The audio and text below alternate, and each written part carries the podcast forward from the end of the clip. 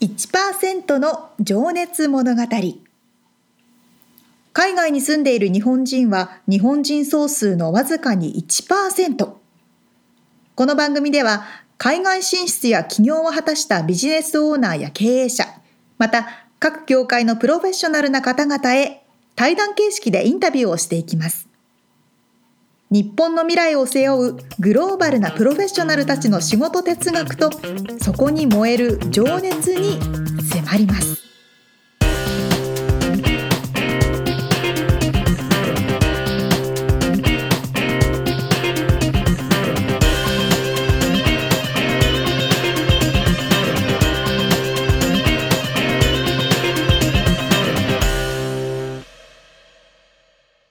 こんにちはこんにちは。第28回を迎えました1%の情熱物語ですおっす。おっす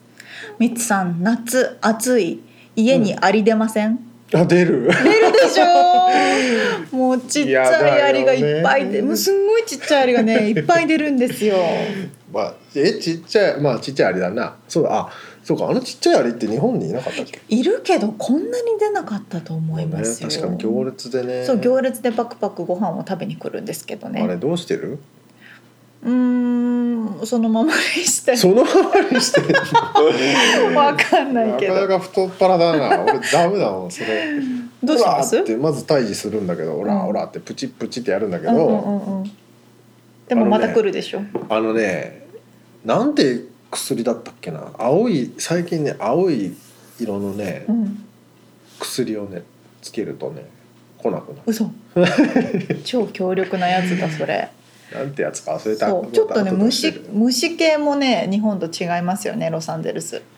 そうだっけと思いますよなんかあの前夜夜のハイキングみたいなのに行ったことがあってうんそしたらサソリいたしそうそうサソリはねサソリちょいいちょいいませんや、まあ、ス砂コー漠ピオンの方に行けばだけど、まあそうこの辺にいすっるごいちっちゃくないですかあのマリブの方の山ああそう山に行ったのらいるのかも、うん、と友達が庭でうん、タランチュラ見つけたから飼ってるって言ってたし えー、いやだから意外といるなんかいろんなのがいるんですよこの辺えー、タランチュラそうそれ誰かがあれじゃない飼ってたやつじゃないのそうかなそうかもしれな違ういのそんなにねでもそれいるのもあのーマリブとかハリウッド系の方の山のあー山の方に住んでる子ああそうなんだまあじゃあいるかもなやっぱ山系はいるのかもあ確かに変な動物やら虫やらそうそうそうあとスカンクも多いですよね、うんまあ、それ先週話したけど、あ そうか先週じゃない先そうそうそう前前回話したそうそうそうだからその謎な動物とかいろいろいるなって、いるねリスとかねまあこの話もしたけ どさ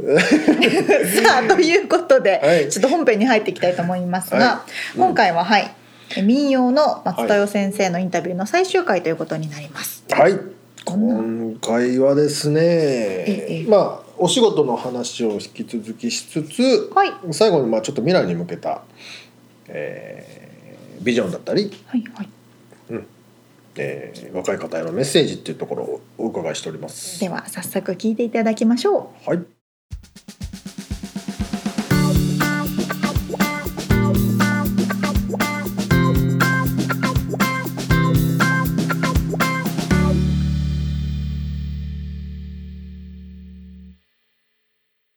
じゃああのーこれちょっと僕ね皆さんに聞いてるんですけど、う。はい。あなたの仕事哲学って何ですかって聞いてまして、うん松任先生が仕事で一番大切にしていることって何ですか大切にしてることはい、まあ、ポリシーと言いますか何と言いますか仕事ね、はいまあそのみ仕事が今民謡をねうやん、ることなんでそれはちょっと返事ができないコロコロ動くもの、あ本当ですか うん、その都度変わっているってことですね、変わるっていうかうんどんなに決心してこれがうわーってこう燃え上がってあれしてもうん、やはりその次に目がいって心がいってうーんでその前のをプラスしながら次に進めていくかあーらそうかそうかだからこれですって言っちゃうともうそれで止まってしまうし。うん何がポリシーだっていうのは言えないんですよ。なるほど私には未知なんですよ。うーんまあ、それは変化し続けているといそうですことですね。そうですそうですあー。はあなんか私の中でずーっとずーっとあもうこれは絶対こうしてこれが私の使命だっうん、ていうのがあってもどんどん変わっていってますかうらん悪いふうに変わってないですからうん自分自身として。うんまあ、先ほどの話じゃないけどだからずっとまだ師匠を追いかけつつもそうそうそう自そうそ分うのそうそう道をで自分ばっかり自己満足してもしょうがないからうんそれをあの習いたいっていう人に分けていかなきゃいけないから。まあうんでそれは私の、まあ、生徒さんへのこう感謝っていうか私が痛みなりうん技術なり何でもこう習ったことをもう惜しげなくバンバンバンバン残していかないともう年取ってきたから間に合わないから、うんうんでそれを早く早くって芸芸は早く習うもんじゃないんですけど、うんでも、あのーまあ伝え切りたいっていうことなん伝でえすね切り切ることはできないかも分かんないうんけれども。うんそういうふうな今はうん目的がちょっと変わってきたっていうか、うんなんですけどこの次この次またなんか変わるかも、うんなるほどうね、ん、だから面白こいれですーとは言えないなるでほすどなるね。ほどあーすごい面白いです ねでも皆さんそうじゃないですかいね。やまあ確かにねそのステージごとに変わっていくんだろでしうなょとただうん確かにおっしゃるようにこれでもう終わりって思った瞬間でもうそれで終わりですからね、うんあのこれでもう満足って思ったらそうそうそうそう。ずっと満足できない状態っていうのだかかならそれは師匠が偉かったから、うんそうですね満足じゃないけどまああるとこまで来るともう次の課題がバーンってきてうんなるほどなるほどなんだることまただ上が見えてくるこれは私はっていう感じでね。あでこの間つい1ヶ月前に鳥取に行ってその、うん私は自分が歌ったの見るの嫌なんですけど見てうわーっと思って今だか らそうなんですかそうそうそうちょっと落ち込んでる感ーじでこう耳とかうん聞くから自分の技術とかそういうふうなものより耳の方が先超えちゃうからあー自分でだから聞いてわかるんだそうそうそうあー自分の歌が至らないとか自分の三味線至らないっていうのが見えるわけでしょあーそうだからそれでなんか落ち込んじゃう変わってっちゃうのそうですかまだでも進化し続けていらっしゃるといそうことですそうですじゃあちょっと時間もそろそろなんで最後の方でちょっとね未来に向けたお話伺いたいんですけど、はいえっとね松任谷先生がなんか意識してこう続けてることってありますかこう習慣づけてるというか自分に対して、うんまあもちろんね三味線の練習とか、練習はしたことまあない、練習しないのかな うん、自分が一人で勉強っていうのはもう20その氏弟子に入った時からないですあへえ空気三味線ですよえもうどういうことあイメイメージするってことですそうそうそうそうかはあ自分のイメージで習ってだからまあ他のあの大和学っていうのを習っても先生の前ってしたらなんかできないですよできないっていうかなんかどうしていいのか分かんないような状態で、うんでも CD とか作品から聞けばうんすごくバンバン入ってきます。うんあの着物を逆にうん縫った着物をほどきながらどうして着物を縫うのかなって探るようなもの、うんなるほどまあ分解してみるってことかそうですそうです逆逆探知だから順序立ててはうんやってないわけですかあらーそうだから普通の人から見たらもう違法なことがたくさんあるんじゃないかなと思いますね私の芸術には、違法なことうん、違法というか普通の民謡を教えてる人はこうなんだ、あーとかあちょっとそのだから道外れちゃってるってそうこそうとかかもアウトローな感じでってことですねうんつ まりあの赤ちゃんが1歳ぐらいの赤ちゃんができたら、あ普通の人はその子供たちをもしか泳ぎを教えようとしたら、ええ1歳半でプールに行って、はいあの手で支えてやるかもしれないけど、私は多分あの海にポンって投げると思う そんななるほどなるほど残酷なやり 方もああしまたあでり、もね確かにねそうだなそんな一旦はあるかもしれないなはで体で覚えろみたいな感いじはいはいはいうんうん昔ながらのやり方というかねそうですねオールドファッショ ンですね、そうかじゃあですね次の質問あの今のうん、はい目標とか挑戦してみたいこととかって挑戦してみたいことうん 今はあの少林寺拳法を習おうとしておー習ってるんですけど、あそうなんですか、うん、だから刀とバチが似てるのでバチってあのみみじゃあ三そう味そう線そをう三味線のバチと弦を叩く私がしあのしバチの振り方をちょっとえ得得ができたのはキュウリを刻みながら包丁でキュウリはいはいはい。はあでキュウリでこう力任せにバーッと切るのと早く切るときうんうんうにんそれとあのあーポンポンポンポンとシャシャシャシャシャっとね抜いてするのとあきゅうりを刻んだ時にあのタコとわかめの酢のものを作るのにきゅうりを刻んだ時にあはいあこれだっていうのがこうかこう生活の中から取れてくるんですよな。るそので力の抜き具合、一回そうそうそうそうそうんで三味線も歌も力はいるけど抜かなきゃいけない、はいそれが、あはの他のことからいなるほもど並べ習えるんで、うんで少林寺拳法のあればもちろんあの体自身の拳法もやるし、うんでその先生があの居合抜きみたいなことをされたりしてあ合で気そ道のみたいなやい抜きうん居合抜きってその刀をシュッとこうあーはいはいはいはい抜いてであの紙一枚残してパッて止めるとかそれはすごくこうバチ三味線のバチと似てるような、はあ感じがして面白いですね、うん、だからそれは私はこれで刀買ったんです、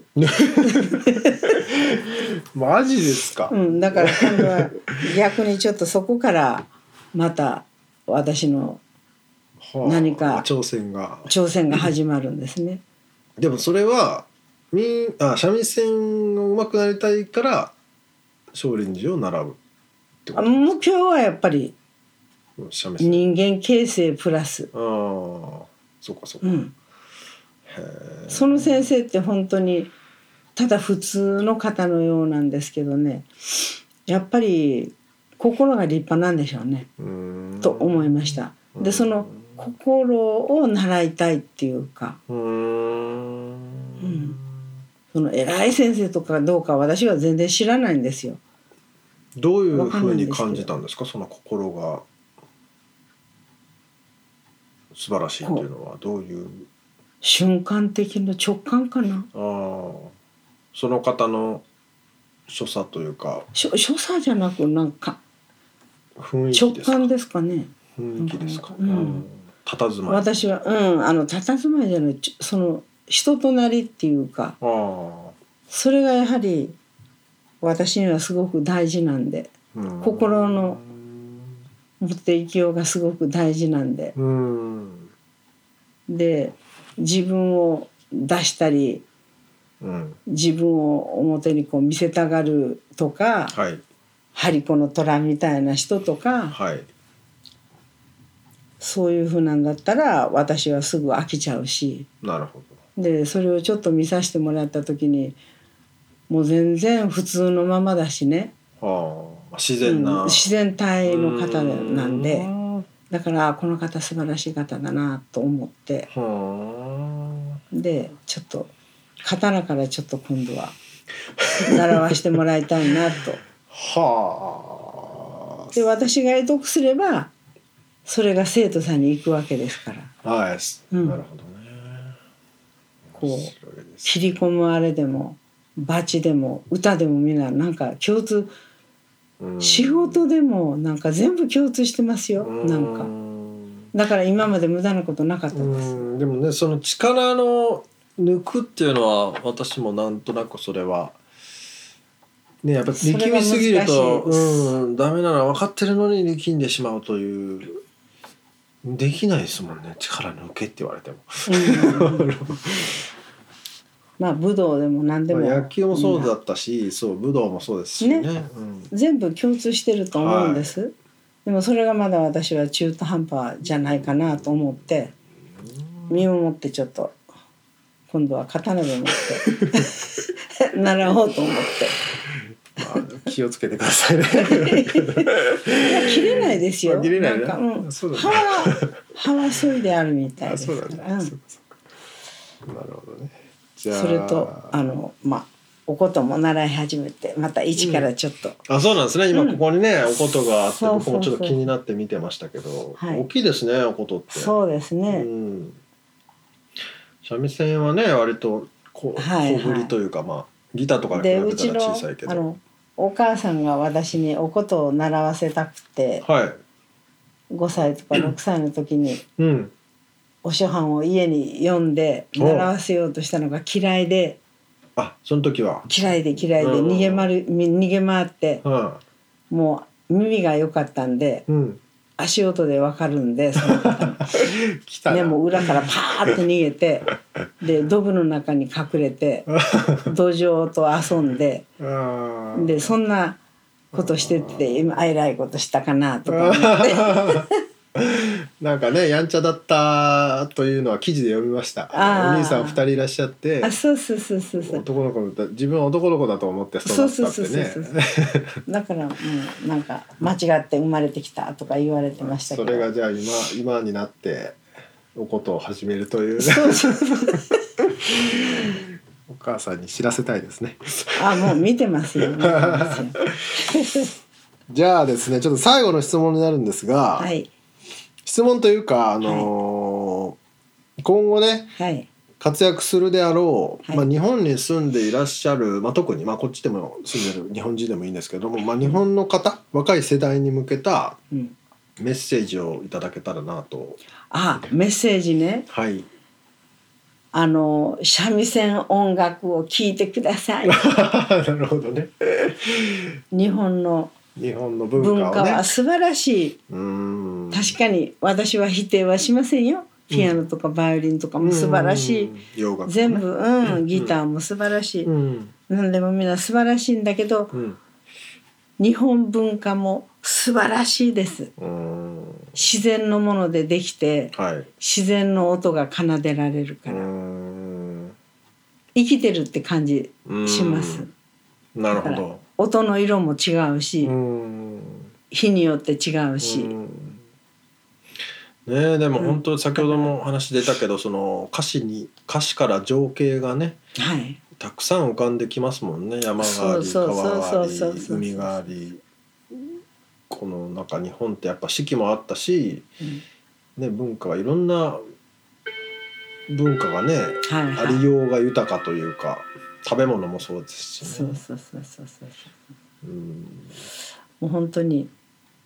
まあこの世は素晴らしいですよ とにかく本当に素晴らしいもう本当にもうなんか言葉で言い表せらんない素晴らしい世の中だなって思いますうーん本当にすごいですようんでもそれに勝る言葉はないかもしれない。この世は素晴らしい素晴らってしいですいう。よ本 う当んだかいやらいろんなことまあうんまあう水清ければ魚すまずじゃないですけどはい。綺麗なことばっかりではやっぱうんりうん音楽もダメだしうんうん。うんだからいろんな醜いこととかはい辛いこととかはい。なんでと思うような理不尽なことがあったりそれからいろんなことがあって嬉しいことがあって。うんで当たり前のことが素晴らしいって見えてくうんる世の中なんですからなるほど。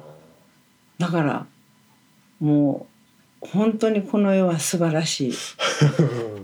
うーんうん、。お金があるに越したことはないですけどお金ばっかりじゃなくて、うんまあ食べてうん暮らしていければいいんであって、うんで暮らしていけないほど食べれないほどっていうのはそれはちょっと本当きついですけどね、でそれを通り越して動けば、うんちゃんと生きてはいけるんだから、うん生活できるんだから、うん怠けないで働けばうん生きていけるんだから、うんもうそうしてうん幸せにうん幸せを自分で分か分かれる分かるっていうか、うん気づけるっていう気づけるっていうか、ううんんでもそれもねやっぱ解釈の違いというかね同じ事事象というか事柄でも幸せと感じるかそうじゃないかって、そうね、そうそうそうそうその人の心の、そうそうあれそうも需要ですもんねそうですねうん、いやーありがとうございますいえいえこちらこそじゃあ今日はあのー松豊会、えー日本民謡師範の松豊先生にお話をお伺いいたしましたありがとうございましあたりがとうございました。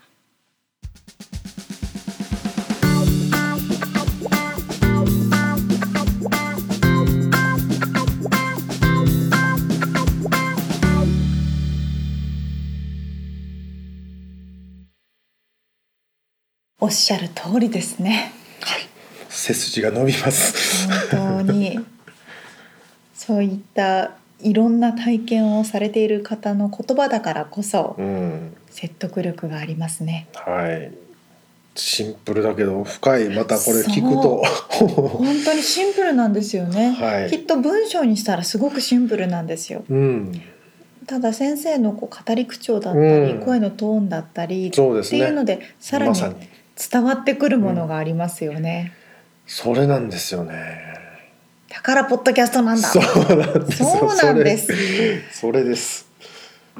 本当にねうんあの感じるものがこれでもねやっぱり感じるもの同じことをはい僕が多分これ5年後に聞いて10年後に聞いたりするとまた違った捉え方するのかなってちょっとそう今と思います、ううんん違う感情が湧いてくるんでしょうね、かもしれない。あーもう貴重な体験を人生の最初から最後も、うんもうこのまだ終わってないですかイらンね。最後、最後じゃないから。タビューの最後のところ ああ、そういうことね。そうそうそうそうまだまだあの話していただいて新しいことに挑戦してらっしゃるっていう、いね。いすごいですねまた新しいことを始めようとされて少林寺拳法を始めてます。すご いしかもアクティブなかなりパワフルなことを始めようとされているすごい、本当すごい。いやーインタビューを受けていただいてありがとうございました、本当にありがとうございます。またね、これを聞いて何か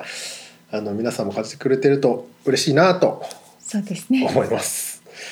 ありがとうございます。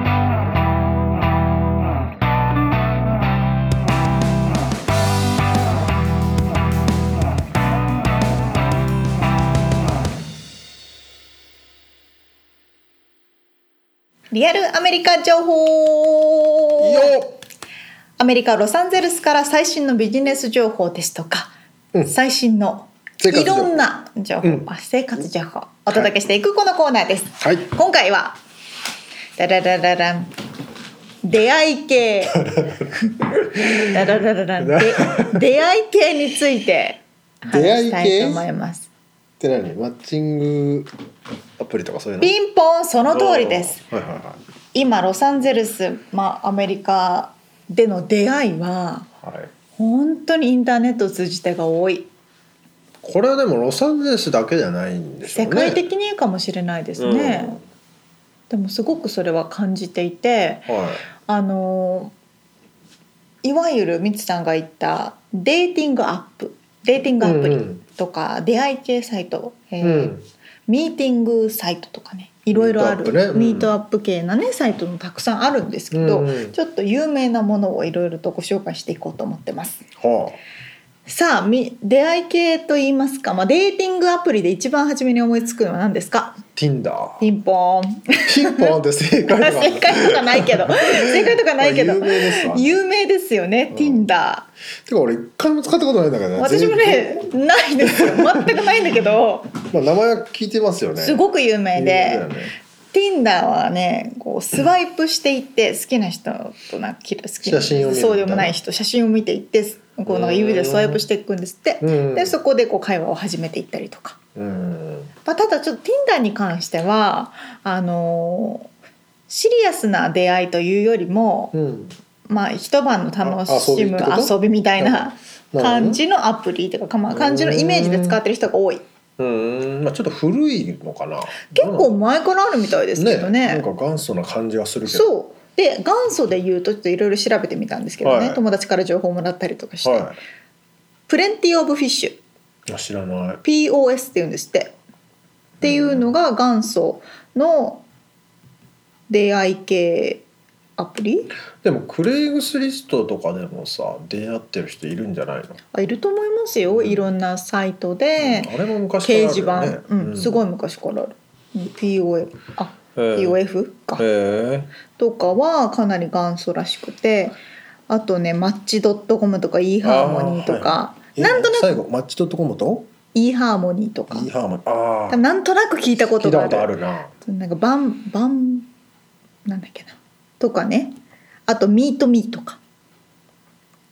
あるんですって、うんまあ、とにかくたくさんの種類があって新しいものもどんどん出てきているのでうんわからない わからないんですけどうんただその値段とかもバラバラらしくてね例えば最初こう使い始めるじゃないですか。うんで会話をしようと思ったらじゃあ20ドル月額料金払ってくださいとかマンスリーで払ってくださいとか言って、まあ、うんうんうん大体2 3 0ドルぐらいから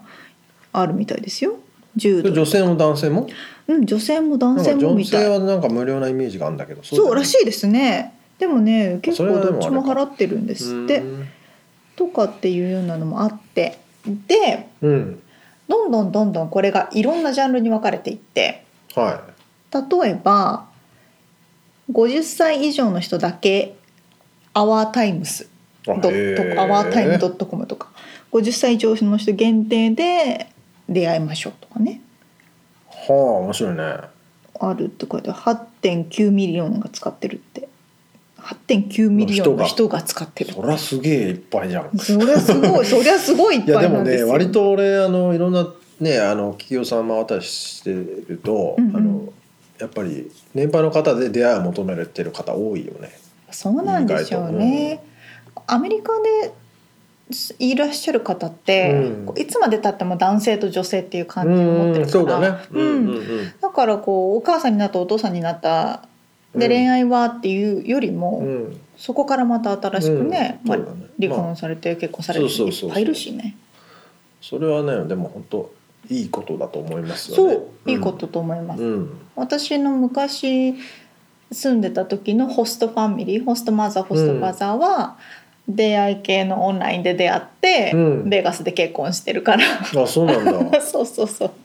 とかえ年取ってからってこと？そう彼らは2人とも別子供がいて離婚しあてその後にね。その後に、ってことでねもおへえデーティングアプリ第二での出会って、うんそうそうそう、うんあと私と同い年くらいの仲のいい友人、うんアメリカにいる彼女も、うん今の旦那さんとデーティングアプリで出会った、うんあ結構俺も周りはそのデーティングアプリで出会って結婚した人は結構いますいますよねうん、まあ、それだから普通だになったんそだよねう多分そう普通になったんですよ、うんそれが、うん出会いの一つみたいな形になって、うん全然あの昔は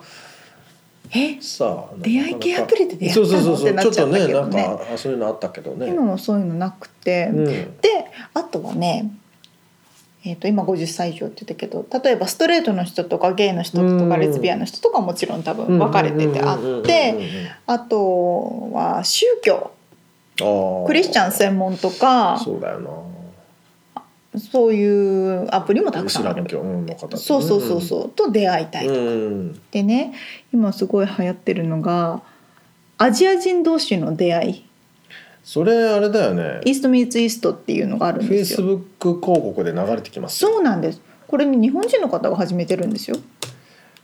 あそうなんだねそう日本人の方がファウンダーで始めたらしいんですけど始められたやつなんですけど、うんもうすごいねはアジア人同士うんの出会いが盛り上がってね、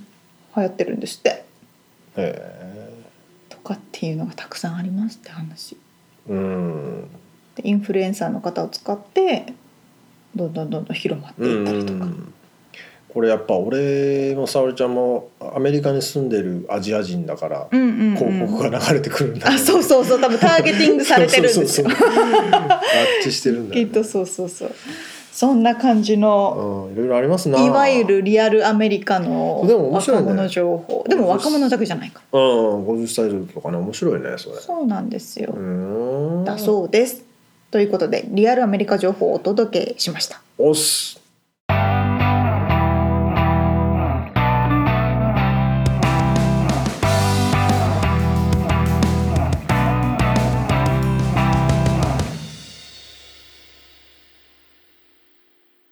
締めのコーナーがやってまいりましたはい第28回もう終わりますこれねはいそうです ねちょっとあのんなんどうしようもない質問をするコーナーみたいなしょうもないしょうもない質問をするコーナーですけどもはいじゃあ私からですね今日質問は日々の生活で気をつけていることは漠然として質問をしてみましたい気をつけてることねいろいろありますね健康のことでもいいしうん食べ物でもいいですしお洋服でもいいですあしの女性に対するうん言葉遣いほうほうを気をつけるようになりましたね。それは最近特にですいかやーまあそれはあるし、んアメリカ来てからかな。えー、どういうこといややっぱやっぱりその例えば面接で年齢を聞かないとかあさーそのはいはいさはいはいあのすなんだ性別のこともそうだし、えええ人種のこともそうだしいいろんなことがなんかこうセンシティブになったというかえ、もう最近異常ですからねね、最近特にねまたそ特れでに本当に異常ですよ、うん本当にわからないところですぐ訴えられてしまう可能性がある、ねえ怖いですよね。怖いですよねちょっとうん女女性に対してなんだろう行われてる訴訟とかの中でも、うん私は女性同じ女性として、うんちょっとやりすぎなんじゃないかなと思うこともたくさんあったりするのでそうだよね。まあでも本当にセンシティブになっておく必要があるくらいセンシティブですからね世の中がうーね。んなんかこうなんかこうね やりきれない感はあります けどまあそうまあこの話はでもちょっとこのコーナーで話すにはちょっそうでとすよ深すぎるんで。 深かったかでさらはるちゃんの気をつけてることは何ですか、私うはん、フルーツをたくさん食べてます。それ気をつけることじゃねえじゃんいや安いからフルーツがとにかく美あでも美味しいよね味しいんですよあのこの時期アメリカンチリあー美味しくない食べてますもうもうちょそろそろ終わりだけど時期が黒い大きいやつやっぱりうまいよ。。美味しいですすよ ね私はスイカ大きいのを一週間でた一個ずつぐらい食べてる毎週でかいの毎週一個ってことああって その四分の一ぐらいを日ああ々れ食べさてる、俺この間ブログに載せたんだけどさ、、はいいはい、い切り方がこの間教えてもらってスイさ、あれ真っ二つに切って、うん切った面を下に置くじゃないまな板の。はそれをこうザクザクザクっと縦横にあ、はいはいはいはい4センチ角度四方ぐらいうんうんに切っていくと、こうやって持ってこうやって食えるんですよ今絶対伝わってないと思うんだけど全然伝わってない今ジェスチャーしてもらっても伝わらなか った網目状に切ってさ、はいはいはいはい、うんうん、こういう状態よはいはいあの山丸い部分が上になっててそう半分に切った部分が下に下にななっっててるて状態そこを網目状に切こっうていく縦横に切っざわっざわっざわっと切っていくと、はい、こう四角い棒状のものがこう持てる感じになるあーなるほどなるほどそうするとこの皮の部分を持って中をパクッと食一べれる口ずつ食べれるじゃん、あーそうか口の周りも汚れなくて済むわけですねそうなのよあそれはいいかもこれほんとすげえのよ確かにみやっんなてねみ意よう外と知らないんだ意よ外と知らないよかった伝わったけど、ごめん 聞いてる方に伝わって伝わったかるかどうかわかんないめちゃくちゃ不安ですけど私それちっちゃく切ってうんサイコロ状にしてあーそこにチリかけて食べるからああチリチリ美味しいの塩じゃなくてそうそうそうそうちょっとあれですね美味しいねなんかあるんですよフルーツ用のチリはがあってあそうなんだあそうへえチュチュチュチュってかけてチャモイチャモイじゃないかなシュシでュそれは南米の文化なの多分、ううんん、そうと思いますよくあの道端でフルーツ売ってる方いるじゃないですか、はいはいはあの方とかも必ず最後にチリかけますって聞いてくると思うんですよおお俺ああいうとこで買ったことないからねお腹壊しそうよ あのねこれ本当に壊すた めに気をつけてでも大丈夫へフールーツはと言った くだらない質問コーナーでした、はいさああの28 8回回目が終了となりました今日も1%の情熱物語聞いていただいてありがとうございますはいえ詳しい内容ですとかお写真とかですねブログの方に掲載しております、うん podcast.086.com podcast.086.com で検索してみてくださいはいもしくは1%の情熱物語で検索してみてくださいはい今日もありがとうございましたまたはい来週、バイバーイバイバイ